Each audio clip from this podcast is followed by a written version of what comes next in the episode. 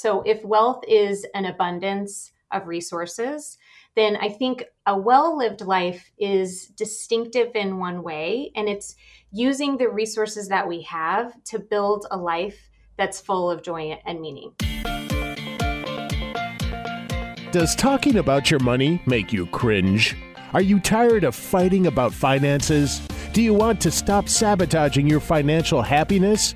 Then you are in the right place. Welcome to Breaking Money Silence, a podcast series aimed at helping all of us talk more openly about money. Your host, Kathleen Burns Kingsbury, is a wealth psychology expert who is doing what she does best, speaking about taboo topics. International speaker, author, and founder of K B K Wealth Connection, Kathleen understands money and our relationship with it. Over the past decade, she has empowered thousands of people to break money silence at home and at work. Now, here is Kathleen. This episode is sponsored by Halbert Hargrove, an advisory firm that believes in the fearless pursuit of well-lived todays and tomorrows. For eighty-five years, their advisors have worked to help clients reach their financial goals, and as fiduciaries, they act in the best interest of their clients at all times. For help with your well-lived life, visit halbert hargrove dot com. Today, I'm with Angela Renee. She's the Administrative Director and Senior Client Service Manager at Halbert Hargrove, where I spoke on Breaking Money Silence during their Fearless Money Talks educational series back in the fall. I absolutely loved the idea of facing your fears and busting the money taboo, which is not a surprise to my listeners. And so Angela and I and a panel had a, a brave conversation about how to engage in financial dialogues and how to plan for your future. So I had so much fun chatting with Angela and her team that I invited her back to the podcast so we could continue the conversation that had been started. So welcome, Angela, to the Breaking Money Silence podcast. Thank you, Kathleen. I'm thrilled to be here. As I told you in the webinar, I've listened to your podcast and really enjoyed it. So it's a special treat to be here. Oh, excellent. That's good news. I'm glad you did. And so you know kind of the format of the show, so I'm going to just kind of jump right in. You know, one of the things we talked about during our time together at the seminar was about wealth and what does it mean to have a well-lived life. So when I am approaching somebody who is new, whether this is someone I'm training or someone I'm coaching, I often talk with them about the idea that wealth isn't just about the dollars and cents. It's just not about your assets. And so in my experience, when I start to talk to somebody about how they define money, what they think of wealth, I really learn a lot about their mindset. And so I'm curious for you, Angela, how do you personally define wealth? I love this question because I too think of wealth in terms more than dollars and cents. I'm not sure the industry we work in is totally there yet, but I think there's a shift. So for me, when I think about wealth, first of all, it comes down to resources. And I think that it goes into the territory of wealth when you have resources to the point of abundance. So as you said, in the wealth advisory world, we normally frame that in financial terms. So does someone have enough money, either in income or investments, to meet their immediate needs now and into the future? And then for sometimes, for some people, that is like into the next generation. For me personally, Kathleen, I think of wealth more broadly. I still like using those markers of resources to the point of abundance, but I'm not specifically just thinking about money. I'm not someone who's intrinsically motivated to be wealthy in the financial sense, uh, but I have a lot of motivation and excitement and energy when I think about building wealth in other places. And again, when I say wealth, I'm I'm using it in that specific term of having resources to abundance. So for me, that's more in my relational and creative life.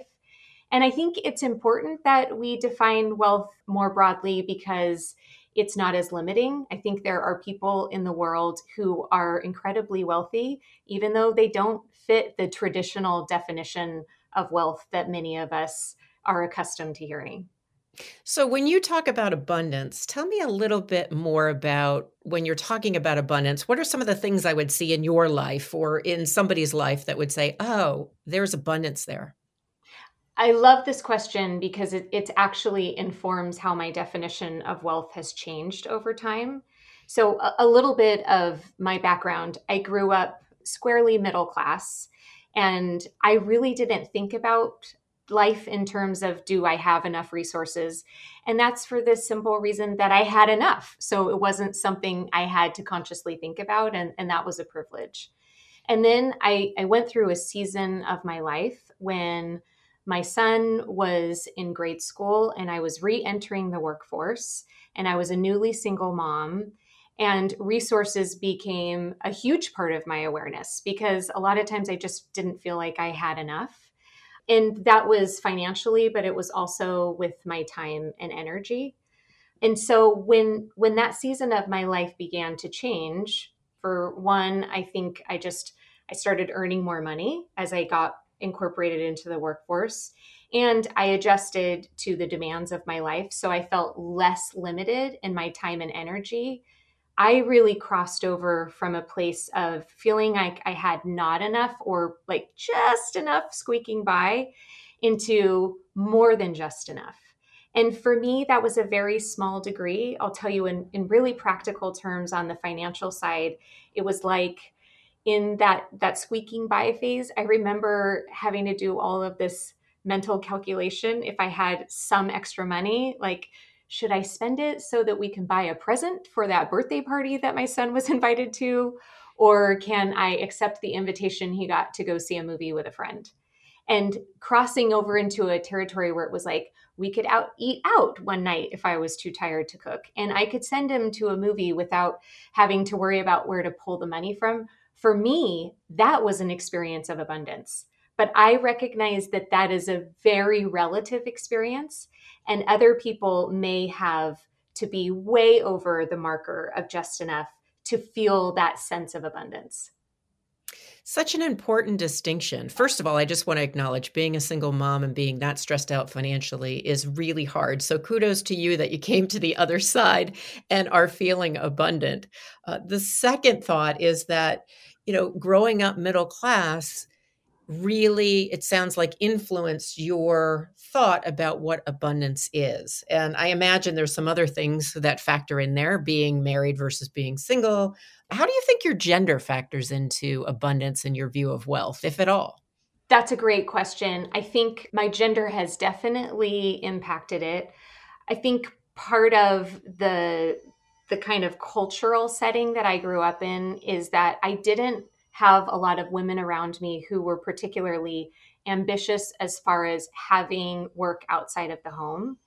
And so that's not something that I ever really thought about. It, it's part of why when I was thinking about my relationship to wealth, the financial part was just very far off in the distance. It almost seemed irrelevant until it was my responsibility to provide for myself.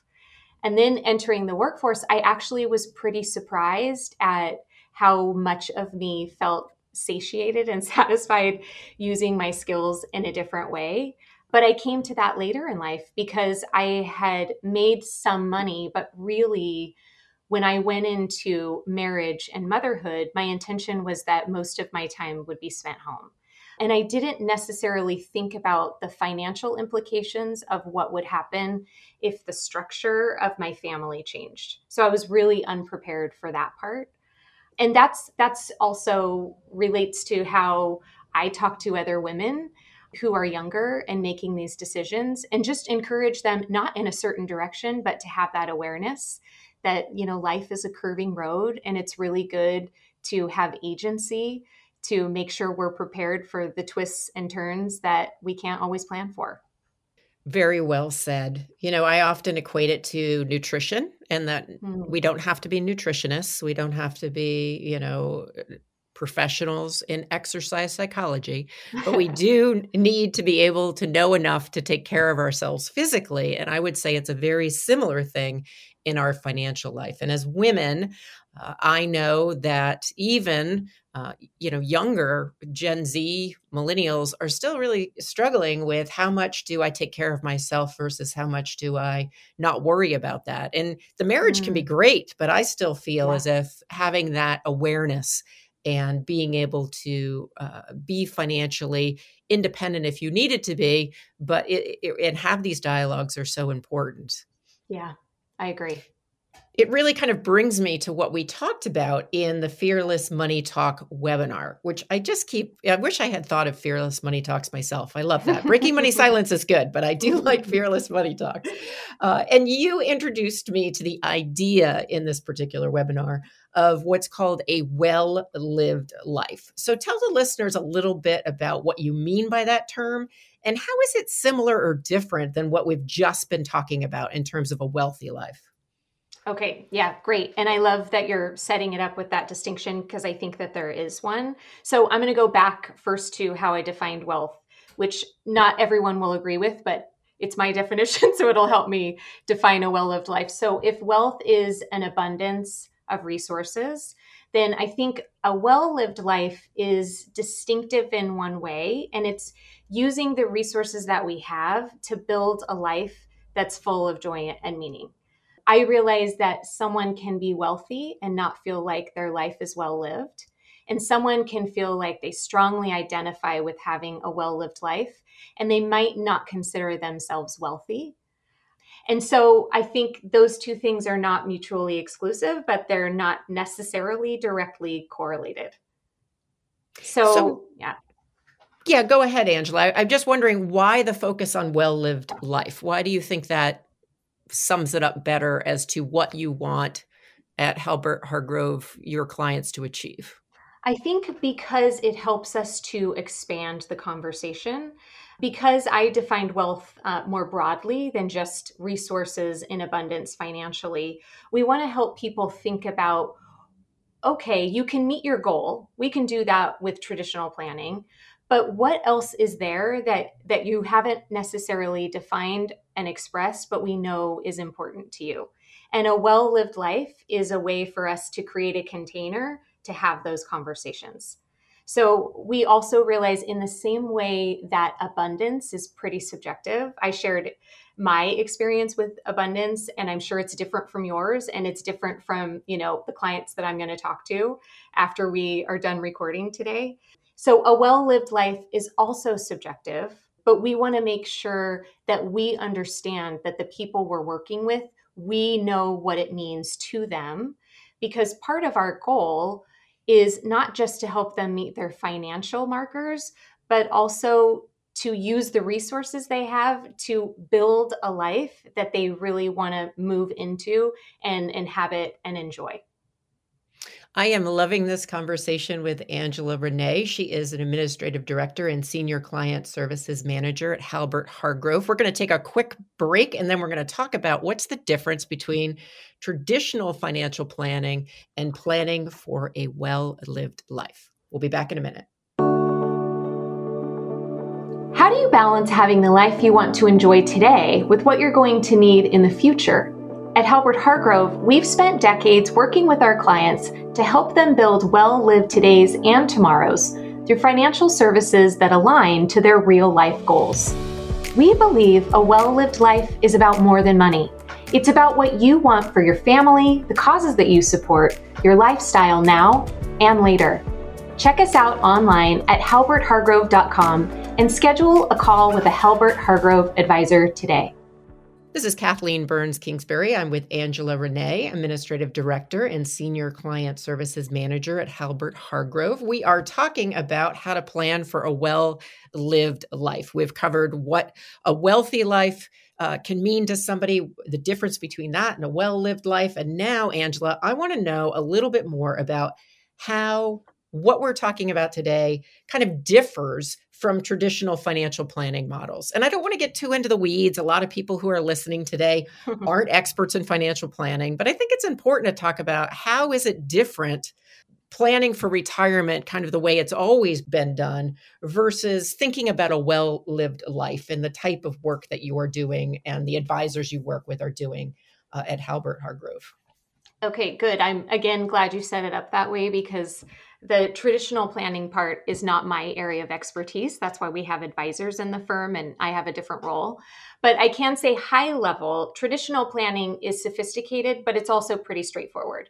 if if you are looking for an advisor, Kathleen, with if you provide the right data points and the advisor has the right software, we can create financial plans for someone and, and give, you know, some level of clarity around whether or not the resources that someone has will be able to serve them for X number of years, which is usually what people come to financial planners for. Planning for a well-lived life is much more nuanced because there's no software to get, to calculate, you know, we can't. Bummer. Yeah. yeah, exactly. We can't put in data points and say, yes, you have a life full of joy and meaning, because it's so subjective. So it really takes us asking questions and active listening. And so because we can't use the software, I'd love to just highlight sort of three areas that give us the tools for helping us identify that. Great. Go for it. Okay, great. So the first is our discovery process. And this process informs the way we engage with clients really from the time that they start interviewing us and express interest in our firm. So we've taken the work of Jeff Belkora at U C San Francisco, and he did years of rigorous uh, research around an interview method for patients in the healthcare system that was really designed to help give healthcare professionals a more holistic picture of the patients they're serving. Interesting. Um, yeah. So, and of course, it, it resulted in better outcomes because they had better information. So we actually worked with Jeff and developed his process specifically for the financial services world. And what that means practically is that we conduct conversations that really feel a little more like interviews, where we discipline ourselves to do a lot less talking than people are accustomed to in the sales process. And we ask a lot of open-ended questions. And the goal is to get people to share information with us that they normally wouldn't even think to bring to a financial advisor. And this is where we start to help people think about and define what a well-lived life means for them. Of course, we get the data that we need for the financial, you know, traditional planning side, but it also helps us get a bigger picture, just like it was designed to do. Um, so let me jump in before you go sure. to the next piece. So when yeah. you're talking about the open-ended questions and starting to define a well-lived life, mm-hmm. I, I know you may not be the person always asking this question, but do you have a sense of like, what is the type of question? Is it around values? Is it, is it just asking someone, tell me what your well-lived life is? Yeah, it, I'm glad you asked. So I do conduct the interviews, so I can, I can oh, you tell you do. a little about Excellent. it. Yeah, yeah, please. So the idea, let me tell you the thinking behind it. The way that Jeff framed it with us is it's it's thinking about an iceberg. So if you think, you know, you have the tip of the iceberg is above the water, and then the bulk of the iceberg is actually below the surface.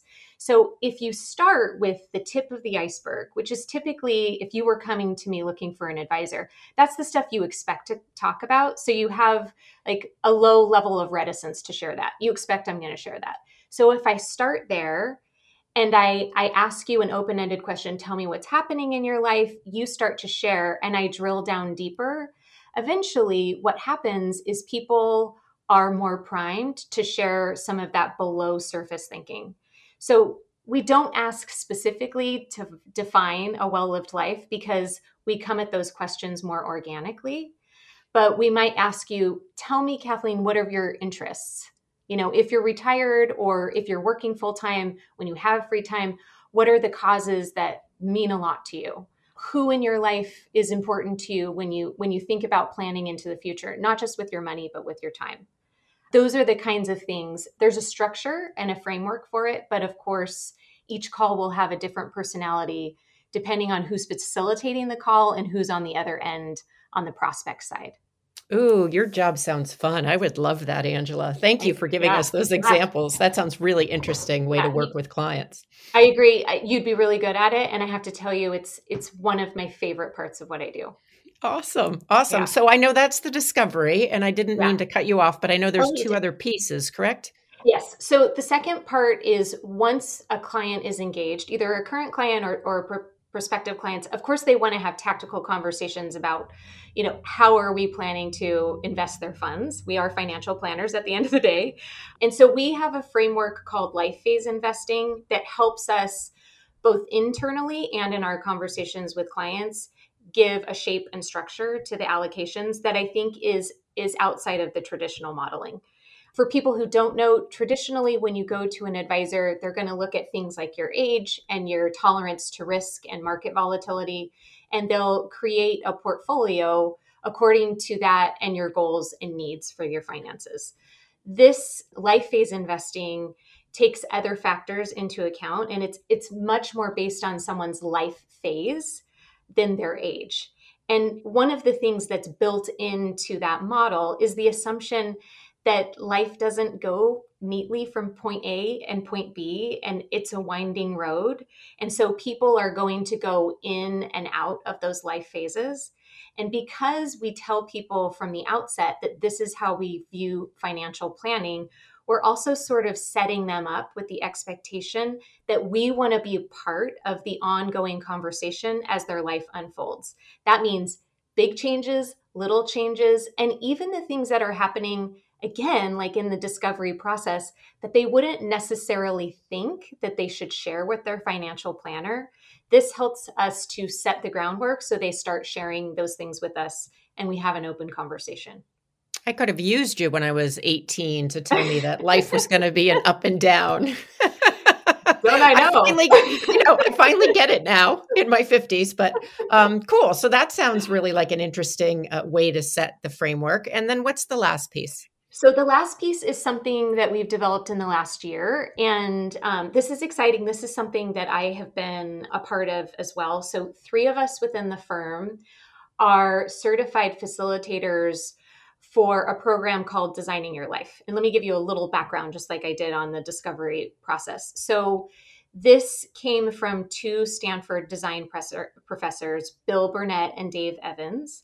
And they were observing students feeling like they needed more guidance when they were getting ready to graduate and go into the big wide world.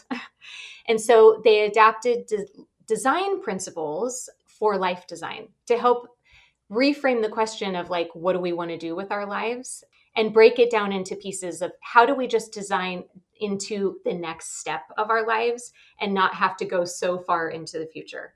So we got to train directly with Bill Burnett to do these workshops in-house. So the three of us can facilitate these workshops for our employees and also do one-on-one coaching.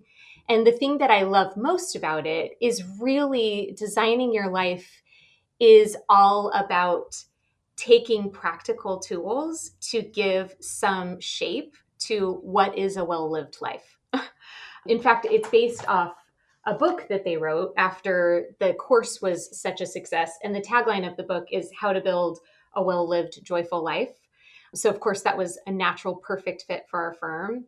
And because we're talking about this so much in-house, I feel like all of our staff and advisors, we're just better prepared to have these discussions with clients because we're doing this work ourselves. Yeah, absolutely. So we're going to put all these links in the show notes because there's a lot of different resources that you've mentioned that sound really intriguing. And I'm sure some of our listeners would want to take a look. Uh, it sounds like at, at uh, Halbert Hargrove, you're having fearless conversations or money conversations a lot. Yes, we are. Fearless money conversations. That's kind of a big thing. In, internally, we remind ourselves that's what we're about. We're about fearless conversations. In the three things that I just shared with you, I think that idea is really embedded. And I think it's not what we normally think about in the traditional planning sense. I know in the traditional sense, if you came to me with a goal that was unrealistic based on your actual financial resources, that would mean I'd have to have a fearless conversation with you. Like, Kathleen, we have to make some adjustments either to spending or expectations because I can tell from the modeling, the resources aren't there to support you. So we have to reframe it. That's something I think advisors are used to doing. It's not comfortable and it's fearless, but I think what we've challenged ourselves to do is expand that a step further and go into the areas that we haven't really traditionally addressed. The stuff that we've been talking about today that is about building lives of joy and meaning. And that takes some fearlessness because it's new territory.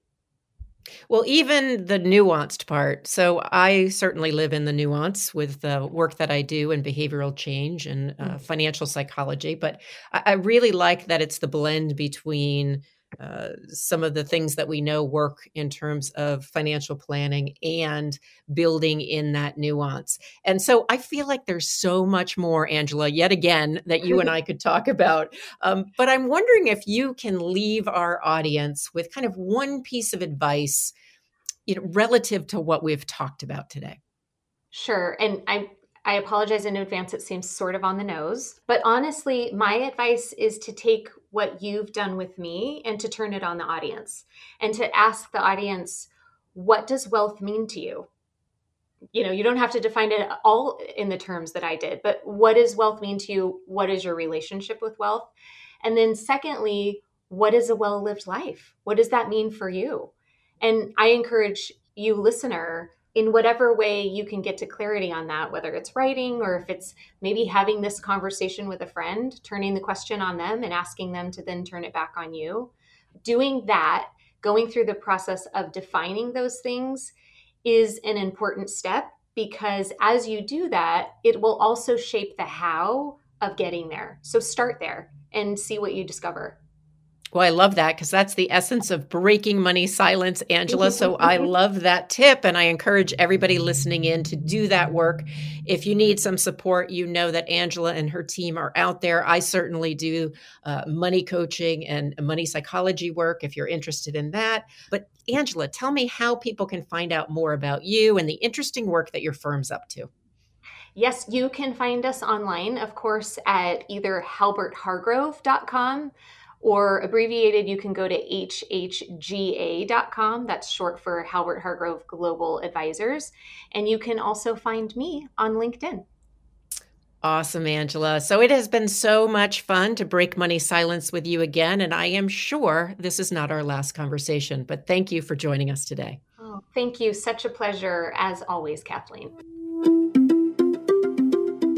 This episode is sponsored by Halbert Hargrove, an advisory firm that believes in the fearless pursuit of well-lived todays and tomorrows. For eighty-five years, their advisors have worked to help clients reach their financial goals, and as fiduciaries, they act in the best interest of their clients at all times. For help with your well-lived life, visit halbert hargrove dot com. Thank you for listening to Breaking Money Silence, hosted by Kathleen Burns Kingsbury, a wealth psychology expert, author, and founder of K B K Wealth Connection. If you like what you heard today, be sure to subscribe on iTunes or your favorite podcast app and leave a review. Also, share this episode with your friends and family. It is a great way to get the conversation started. For more money talk tips and information, or to hire Kathleen to speak at your next event, go to w w w dot breaking money silence dot com.